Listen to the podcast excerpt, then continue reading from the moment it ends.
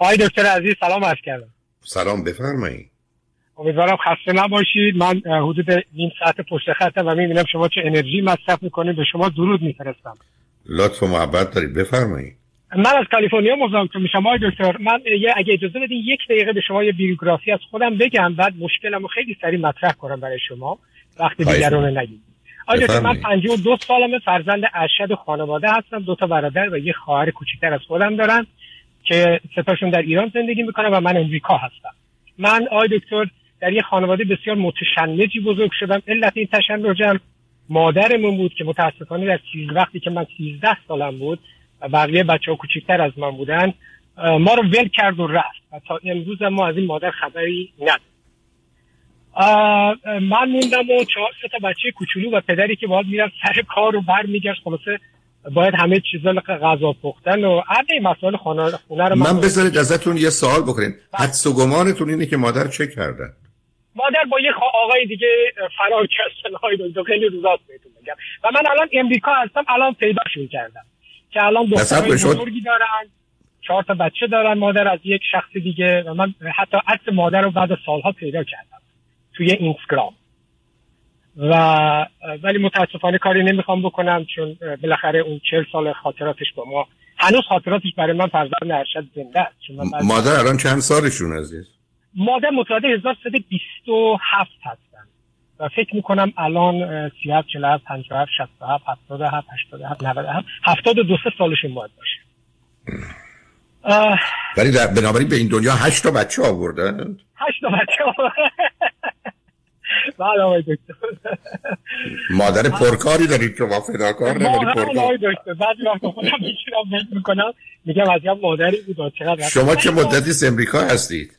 من از 2005 رفتم ترکیه 2009 اومدم امریکا. بسیار الان در کالیفرنیا زندگی می‌کنم. چه می‌کنید شما؟ من خدا الان ماشین فروشم. اینجا یا دو یا business هستم و خدا رو شکر. من آقای دکتر این این خانواده متشنج رو بهتون بگم می‌دونیم مادر نقش اساسی تو خانواده دارم فکر می‌کنم از محبت و ما بسیار با کمبود محبت چهار تا بچه بزرگ شدیم. من زمانی که رفتم خدمت و برگشتم کاردانی آزمایشگاه تشخیص پزشکی در اصفهان قبول شدم و درسم ادامه دادم گرفتم و من در تهران دختر خاله داشتم که اونجا یک روز من دعوت کردن آقای دکتر. وقتی وارد اون خونه شدم دیدم یه خانومی نشسته اونجا. و اینو باز دارم میگم آقای دکتر بی تجربگی خودم از بی محبتی که در اون سالا تو سن 23 سالگی من عاشق این خانومی که چهار سال از من بزرگتر بود و از ازدواج اولشون یه دختر هفت ساله داشتن. ما در عرض آقای دکتر شاید باورتون نشه. الان به من بخندید شاید من بعضی وقتا صحبت های شما رو گوش می‌کنم حتی می‌تونید یه چکم به گوش من بزنید ما در از یک ماه ازدواج کردیم. من به این خانم خب گفتم. آخه مادری اونچنان پرکار پسری اینچنان تند و سری داره دیگه. الان کاشکی الان تجربه اون موقع رو داشتم. آقای خب. در به این خانم گفتم که ببین من من بسیار آدم احساسی و هستم آقای دکتر. بسیار آدم با خودم تو خانوادهشون بچه ها رو بزرگ کردم نقش مادری پدری داشتم برای همشون و همشون ازدواج کردم بعد من ازدواج کردم. اینو می‌خواستم بگم که آقای دکتر من اینجا اشتباه کردم با این خانم ازدواج کردم در عرض یک ماه. و یه ازدواجی گرفتیم دختر خالام کمک کردن و گذشت. شش ماه از زندگی گذشت آقای دکتر. من یه روز دیدم که صاحب به من زنگ زد گفت فلانی خانمت داره وسایل خونه رو جمع می‌کنه ببره یه کامیون آورده. من بلا فاصله ماشین گرفتم رفتم در خونه دیدم که گفتم فلان چیکار داری می‌کنه گفت من فعلا نمی‌تونم با کنم. خب می‌دونین یه خانمی بزرگتر از من با تجربیت بیشتر که بعدها تو زندگی من متوجه شدم این خانم عذرخواهی می‌کنم اینو باز بگم ولی یه سیغه ای هم داشته حتی مسائل جنسیش هم با من مطرح می‌کرد با اون آقای سیغه ایش که من باورتون نمیشه دو گریه می‌کردم. که اصلا نمی‌تونستم تصور کنم چون من از یه شهرستانی پوشیده بودم اومده بودم تهران و در یه داستانی شده بودم که اصلا فجی واقعا فجی و خلاص وسایلش رو برداشت برد و خونه خالی شد رفت توی خونه یکی از آپارتمان های باباش زندگی کرد. طبقه پایین خونه خواهرش. من چند بار مراجعه کردم بعد دو سه ماه پیش گفتم فلانی ما باز بالاخره این زندگی رو من از اول به شما توضیح دادم چی بوده. من نه آدم پولداری بودم از شهرستان پا اومدم من یه چیزی بهتون بگم. من چون یه ده دقیقه بیشتر وقت ندارم بیاد وارد گفتگوها نشید. الان با کسی که 29 سال قبل ازدواج کردید هنوز تو زندگی زناشویی هستید یا نه؟ نه من الان آقای دکتر ایشون بعد 6 ماه رفتن. من از طریق دادگاه بهشون تو ایران از الزام به ترکیب فرستادم جواب ندادن. دادگاه سه ماه سه بار روزنامه رسمی اعلام کرد. ایشون نیومدن سر تا که من دادخواست ازدواج مجدد گرفتم از دادگاه. و من دیگه اومدم امریکا. اومدم امریکا و خدا رو شما دکتر یک ازدواج بسیار خوبی کردم. دو تا بچه پنج ساله و سه ساله دارم. بسیار زندگی کوچولی ولی خدا رو شکر. هر روز. ما تقریبا یک یک روز پیش آقای دکتر دیدم تلفنم زنگ زد. یک تلفن ناشناس از ایران. جواب ندادم. تکس گذاشت که به من زنگ بزن. گفتم شما گفت بزنی متوجه میشی. این خواهر شماره من من نمی‌دونم از کجا پیدا کرده. بعد از 25 سال. آقای دکتر. بعد 25 سال. و دیده به خواهرم تکس دادم گفتم که فلانی لطفا ببینید این خانم این آقا نمی‌دونستم خانم یه آقا. هنوز خودشو معرفی نکرده. گفتم بپرسین این کیه تا اینکه دامادمون تکس زده بود به شماره گفته بود که آره من 25 سال منو بیاد کرده رفته از این بازی ها. حالا سوال من این آقای دکتر این خانم الان فهمیده ما تو امریکا هستیم می‌خواد دستخوازی کنه بعد 25 سال. به خواهرم تکس زده که یا میاد مهریه منو میده تا سکه طلا یا من شما رو به اونجایی که بخوام میکشونم. من چیکار باید بکنم؟ من ایران برام نیستم نه شما هیچ قرار نیست بریشون هیچ دادگاهی که بره بعد از 25 سال بعدم شما یه مقدار اطلاعات دارید که ایشون خونه رو ترک کرده یا هر چیزی که بتونید درست کنید بله.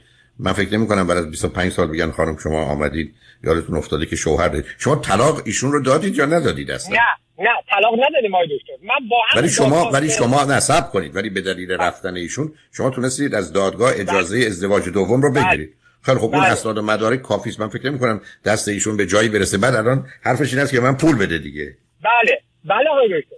همین من با همون دادخواست ازدواج تونستم از طریق سفارت ایران تو اینجا کنسولگری ایران تونستم برای بچه‌ام شناسنامه بگیرم پاسپورت ایرانی بگیرم حتی عقد دائمی با خانم جدیدم بکنم.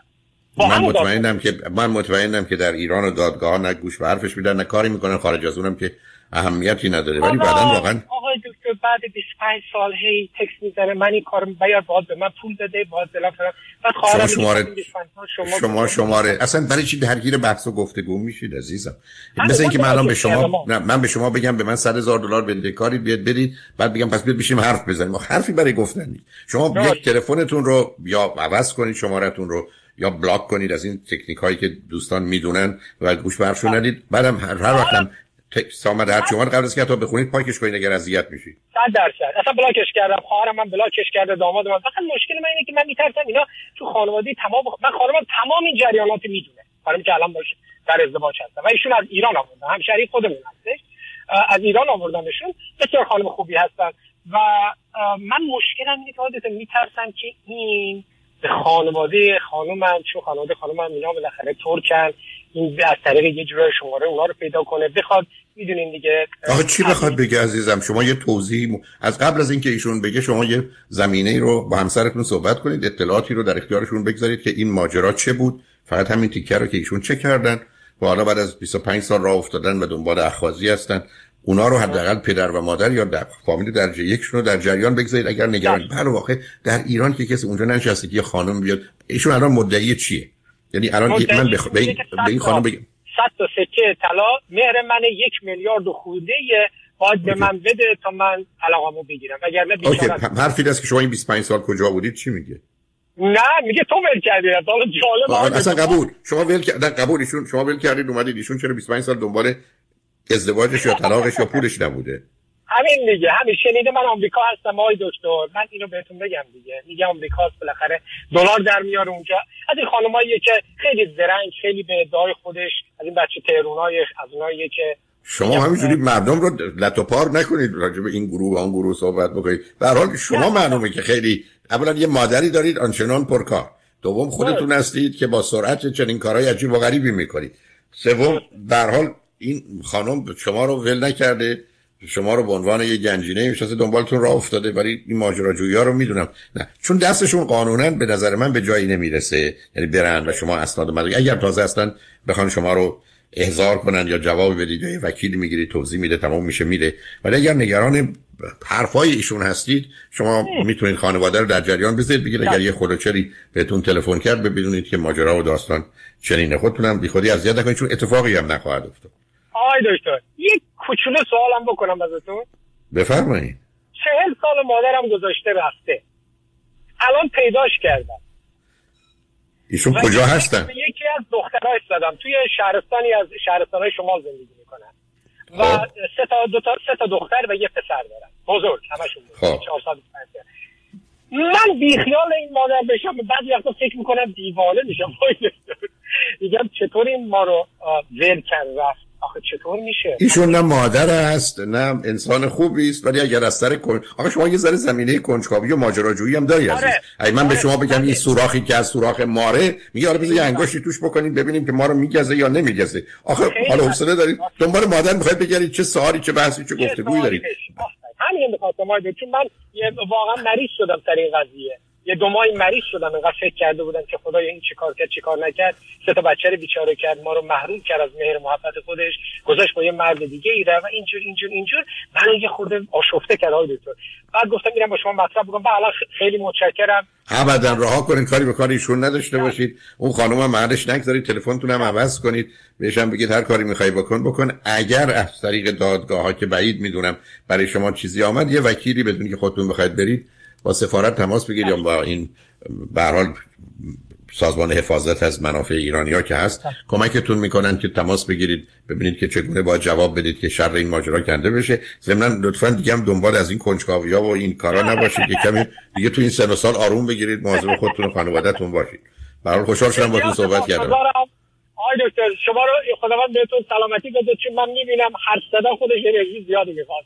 واقعا از خداوند برای شما سلامتی می‌کنم. لطف محبت. ممنون. خدا شما هم همین. خواهش خدا. نگهدار.